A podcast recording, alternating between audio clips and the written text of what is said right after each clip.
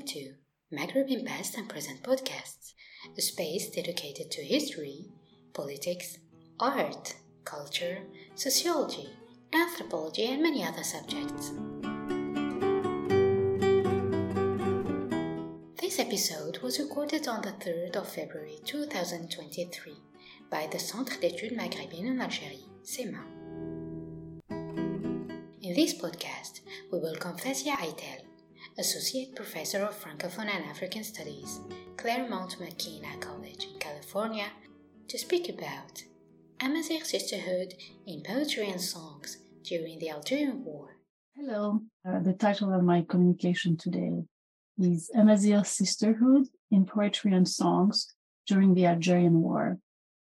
So, the indigenous women of Kabylia have been the subject of interest, not only during the colonial conquest, but also during the Algerian War against the French. The Kabyle region resisted colonial invasion until the 1860s and was the last region of Algeria to be defeated by the French. Once the region was vanquished in the 19th century, women in Kabylia were the object of an odd experiment, that of Frenchifying them, that is, making them French. This experimentation included elements such as forbidding tattoos for women, changing their names, Christianizing them, and marrying them to Frenchmen. This experience of forced assimilation was for the most part limited to the Kabyle region and was short lived and unsuccessful. However, during the Algerian War, French propaganda also targeted women. Simply put, the motto was, as Fanon put it, let's win over the women and the rest will follow. While the military was engaged in the war, the colonial administration used a vast array of services which functioned as a propaganda machine. Women were principally targeted by these services, whose main objective was to have women break ranks with men. For example, there were specific radio programs in Kabyle one of the Amazigh languages in Algeria, to convince Kabyle women to side with the French colonial system. But women never broke ranks with men and were never interested in any individual or gender focused battle. These multiple attempts by the colonial power to appeal to women and to have them dissociate themselves from men, albeit unsuccessful, uh, made me wonder whether Kabyle women ever created women's groups or organizations during the war? And if so, how they fared in a society profoundly patriarchal and communal. Indeed, while there are many Amazigh heroines or iconic figures throughout North Africa, from the Tuareg queen Tinhinan in the fourth century and the queen warrior Dihia or Kahina in the seventh century, to the present, one wonders if there ever was an inclination for women to organize into groups or associations exclusively dedicated to women and sisterhood. So the title of this section is The Kabyle Beehive or the Amazigh Girl Scout, the first instance of sisterhood question mark. So this is what I thought was what came closest to the notion of sisterhood here. In Kabylia, the first occurrence of an all feminine group or organization coincides with colonization. Thus, the creation of La Ruche de Kabylie, the beehive of Kabylia, was a movement organized by missionaries in the 1930s in Kabylia. The religious presence was not only felt in education, but also in events and activities outside schools, such as scouting and summer camps. These spaces were important for the children and youth at the end of the 19th and 20th century who lived harsh lives, you know, sickness, poverty, emigration, etc. A book by Bahia Amellal entitled La Ruche de Kabylie, which came out in 2014, uncovers for the first time this history of Kabyle women, which is otherwise little known or forgotten. The author collected testimonies from women who remembered La Ruche and were nostalgic of the time they shared with their quote unquote sisters. The women showed a strong emotional attachment to their respective beehive uh, which they associated with happiness and worry-free times. These moments of learning and relaxation were often lived as unique moments of affirmation of their personality and self-expression away from social regulation and family constraints. It was an initiation to a certain mode, to a certain form of modernity brought by colonization. This institution, founded in 1940 by les Sœurs Blanches, uh, white sisters, directly targeted Kabyle girls and young women. Interestingly, this organization only existed in Kabylia. It provided a different model of self affirmation outside of the traditional women's model, which was very strict. The young girls were not deterred by the rigor of the missionary model, which was very demanding. On the contrary, they were curious, enthusiastic, lively, and eager to learn. La Ruche marked them for life and represented very often a unique moment where they affirmed themselves.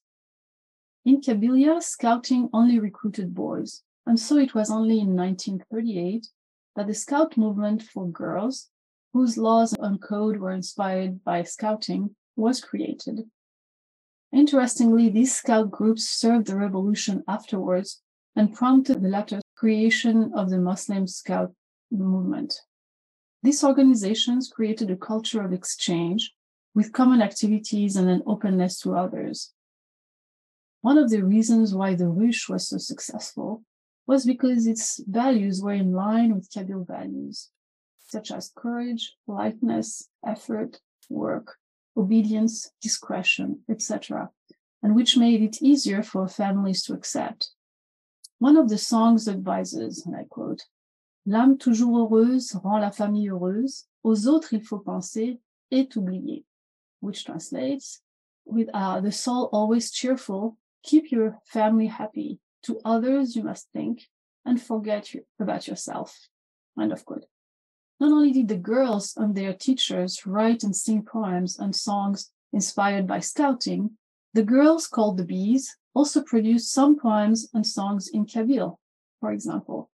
Kmini atizizwit, athina isfan sgul, يصفان سقول أدخل مرحشة الوقام أسقي طيرة بالهدور الهضورين دوين يصفان ديما and it translates uh, by you the bee with a pure heart you only do good deeds you speak with few words and your words are always wise one song called Thimlilith Nsnet Zizwa, the meeting of two bees, speaks of two girls from the Ruche, the beehive, who meet again.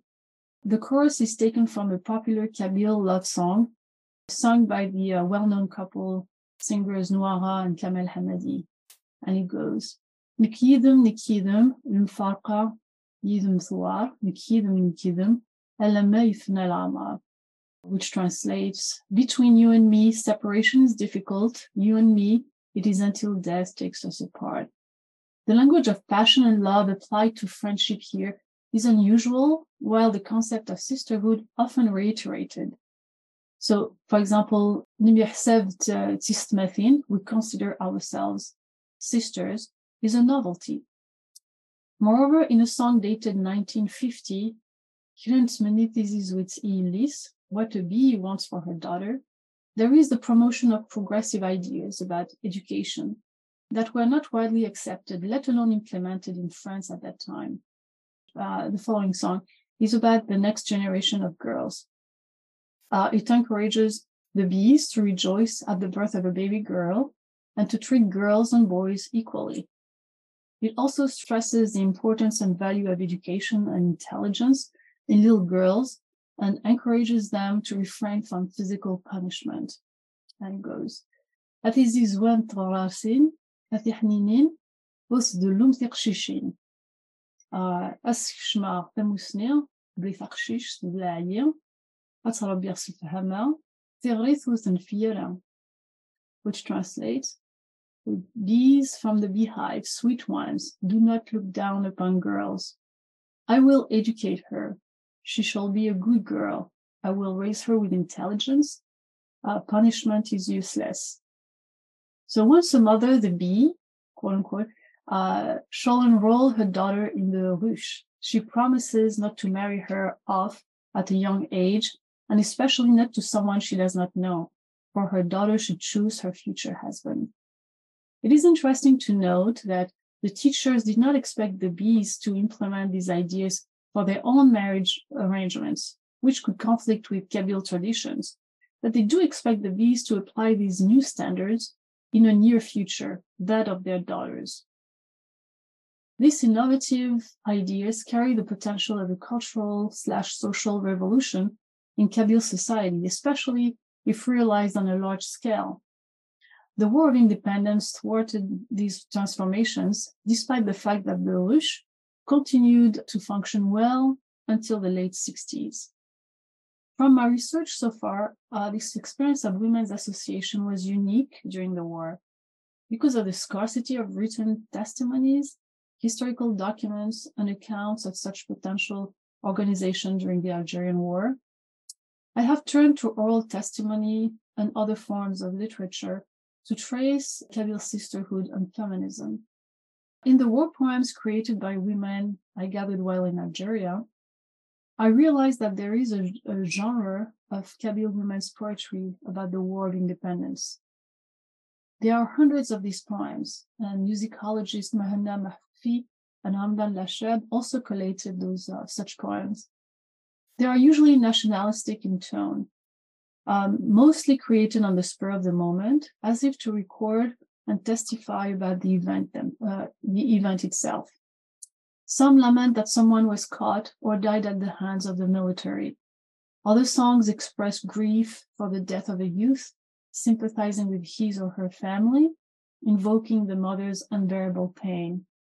They condemn the French military and their Harki assistants and glorify someone's sacrifice so that others might have a free future. Or they praise a successful operation against the enemy. Despite the fact that the poems were created and sung by women during the war, women are not an important part of the corpus. And when they do appear, it is to sympathize with their suffering and or mourning their death. I selected the poem below, which is about a French captain whom all the women I spoke with mentioned and clearly remembered because of his cruelty. His name is Captain Oudinot, and he was a captain of the paratroopers in the region of Beni Douala. His violence against men, women, and children was legendary. He later became a member of the OAS, the settlers' right wing terrorist organization for French Algeria. Interestingly, the poem is addressed to Oudinot's wife, and it goes, Atham tos nudinu, tarzin kwames, Serdalgez shmetha, Amthid nawidi l'ambulance, Amthid nisve draf woth, Amthuramat mjlothles. And the translation is, You, wife of Oudinot, you have nothing to be proud of. You have a shameful husband. We will bring him to you in an ambulance and leave his body by the door. You will mourn him and feel sorrow and pain. Oudinot's wife here is told that her husband is a disgrace and that he will be killed. Then the women imagine the pain and sorrow Mrs. Oudinot will feel when she sees her husband's dead body. The poem highlights the imagined strong relationship between Oudinot and his wife, but also creates a bond between the, the captain's wife and the Kabyle women. By addressing Oudinot's wife, the women assume that she has the same feelings as they do and that she would suffer terribly when she sees her dead husband. The speculative relationship between the captain's wife and the Kabyle women is mitigated by the presence of the man. From this and other poems from my informants, it was clear that suffering was not, as I first thought, to be considered only as a personal matter, but a communal and familial suffering. Kabyle villages are a network of families that are intermingled and where everyone is related to everyone else. Therefore, these women and their poems are not feminist in the Western sense of the word, nor are they seeking to create a sense of sisterhood. Furthermore, dissociating women from men in order to gain access to women's individual stories was not feasible. And I discussed this at length in, uh, in another work. Uh, in summary, the experience of the beehive was unique. One has to wait until 2001 to see the creation of an Amazigh women's organization called the Collective of Women of the Black Spring, and it was founded by Kamira Nait Sid and Farroudja Moussaoui. Indeed, in 2001, the Black Spring movement, Black Spring, which is Tefsut Teverkent, uh, emerged in Kabylia, and it was sparked by a gendarme's assassination of a youth called uh, Massinissa Guermah, which led to protests and riots against the government and against its cultural and linguistic marginalization of the region, along with the Arabization measures put in place since the 1960s. The collective called for the end of the massacres and the removal of the gendarmes. But the declaration of the Women's Association proclaimed something new in addition to the usual Amazigh claims, such as democracy and the recognition of Amazigh culture. Indeed, the women's movement called to put an end to the family code and the customary law, which, amongst other things, prevents women from inheriting. A group of Amazigh women, for the first time, voiced women's issues while declaring their solidarity with the Amazigh region, the people who were imprisoned and strongly denounced the government's brutality and racism towards Amaziran. It is important to note the need women felt to express solidarity with their community and create a collective which speaks to their need of fighting and resisting, not just as Amazigh, but as Amazigh women. Comparatively, Algerian feminism in general had a modest start in the 40s, with associations campaigning for girls' education and women communists, you know, PCA addressing social uh, questions, uh, though issues of uh, around marriage, repudiation, etc., were not addressed. During the Algerian War, women transgressed segregated uh, spaces with their participation to the war and during marches. Their sacrifice and role were later, later uh, acknowledged with some recognition, but one had to wait until 1980, 81 to see women separate themselves from their quote unquote brothers and coalesce as a feminist movement in opposition to the family code. Among Algerian feminists, there are many feminists who are also Amazigh, though their militancy is not directed towards Amazigh women's issues.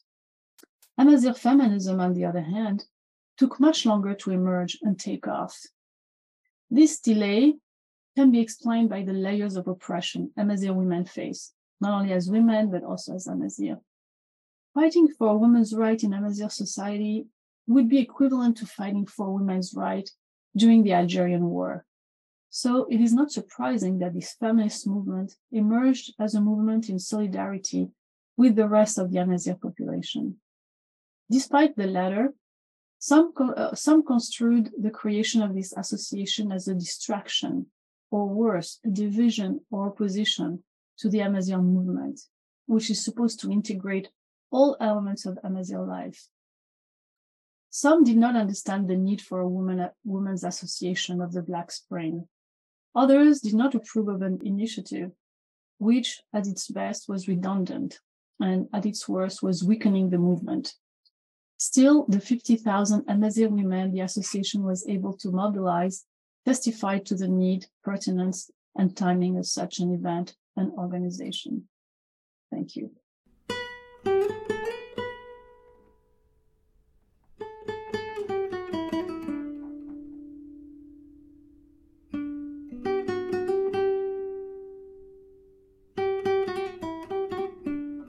Thank you for listening to Maghreb Past and Present podcasts.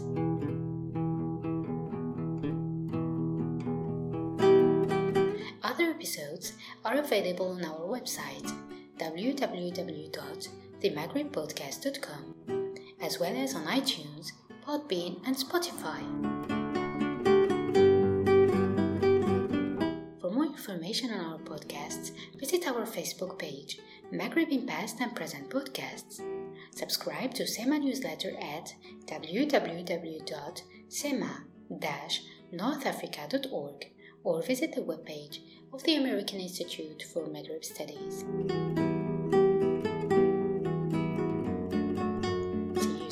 For new episode.